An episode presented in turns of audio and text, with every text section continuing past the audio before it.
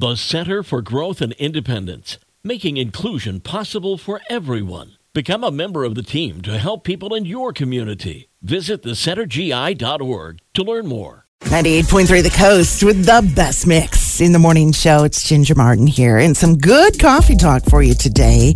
You know, the Barbie movie was a huge box office success on its opening weekend. Maybe you went to see it, but how much do you really know about Barbie? Here are some little known Barbie fun facts. Barbie actually is from the state of Wisconsin. She's had over 250 careers in her lifetime.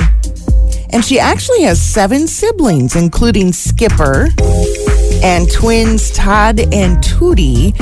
And she has a cousin who lives in France. She has an estimated 1 billion outfits. There's been a Barbie for President doll during every election year since 1992. And if you own all of them, you might be sitting on a gold mine.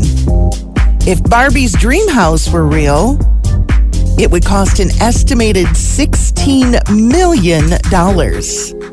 Oh, and now Barbie's feet, they've been fixed so she can wear flats.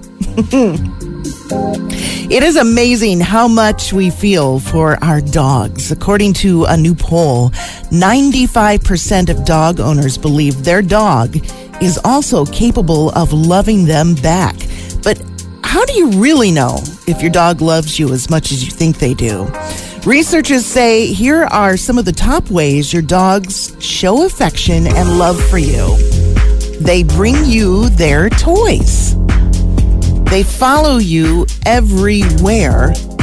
They lick you a lot. They love to lean on you. Oh, I had a dog that did that. I loved it. They excitedly wag their tail when you enter the room. And they always stare at you, even when you're not looking.